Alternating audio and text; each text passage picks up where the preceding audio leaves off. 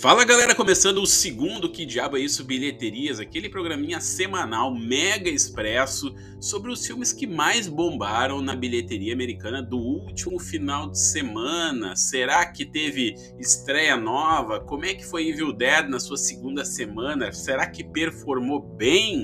Vamos saber. Já adianto que não teve nenhuma estreia, né? Um final de semana bem morno para o terror, mas bora lá, vamos conhecer os números do último final de semana lá nos Estados Unidos.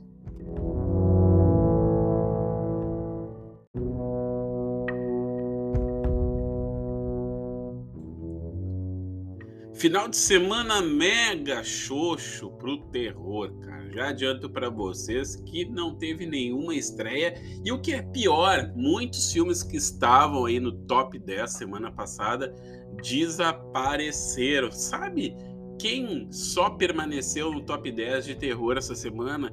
Ele, né, turma? Evil Dead Rise, que tá na sua segunda semana de exibição e faturou 12 milhões e 200 mil dólares, ficando em segundo lugar, permanecendo na mesma posição de estreia, né? E é um valor bom, viu? Apesar de 50% de queda, é um valor normal. Esse, mais, esse valor aí de 50%, essa queda de 50%, é uma queda muito normal para filmes de terror.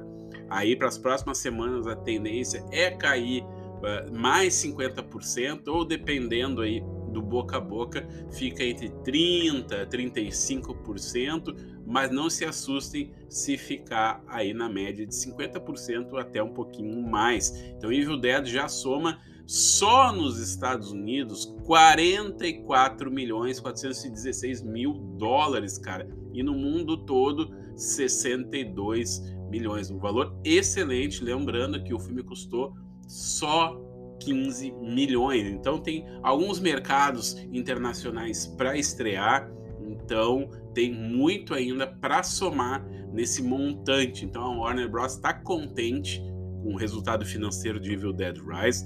Os investidores aí devem estar tá esfregando as mãozinhas porque para um filme que era para sair direto no HBO Max, né? Esse, é, esse era o plano original do lançamento desse filme conseguiram uma janela de lançamento no cinema e sim, conseguiram aí um, um, bom retorno financeiro, e o que é bom para nós, né? Que tá, traz de volta essa franquia que a gente tanto gosta.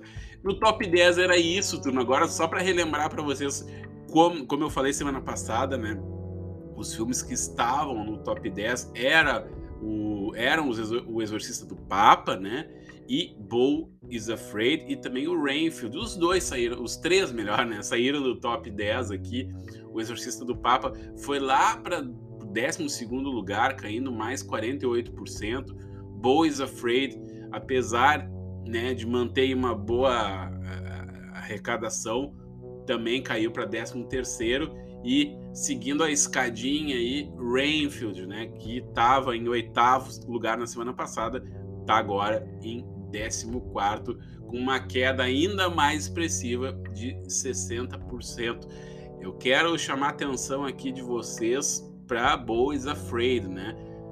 Que não está tendo um desempenho nas bilheterias muito boa, porque 5 milhões só, né, cara? 5 milhões e 760 mil dólares arrecadados no mundo todo. Isso é um valor muito pequeno, apesar de ser um filme extremamente nichado, um filme de arte, né? Um filme de três horas de duração, o filme novo do Ari Aster aí, apesar de que né, os críticos, os fãs estavam esperando sim que não ia dar um, um, um sucesso de bilheteria, mas a expectativa era que fosse um pouquinho melhor, então talvez dê prejuízo, né? Mas vamos ver.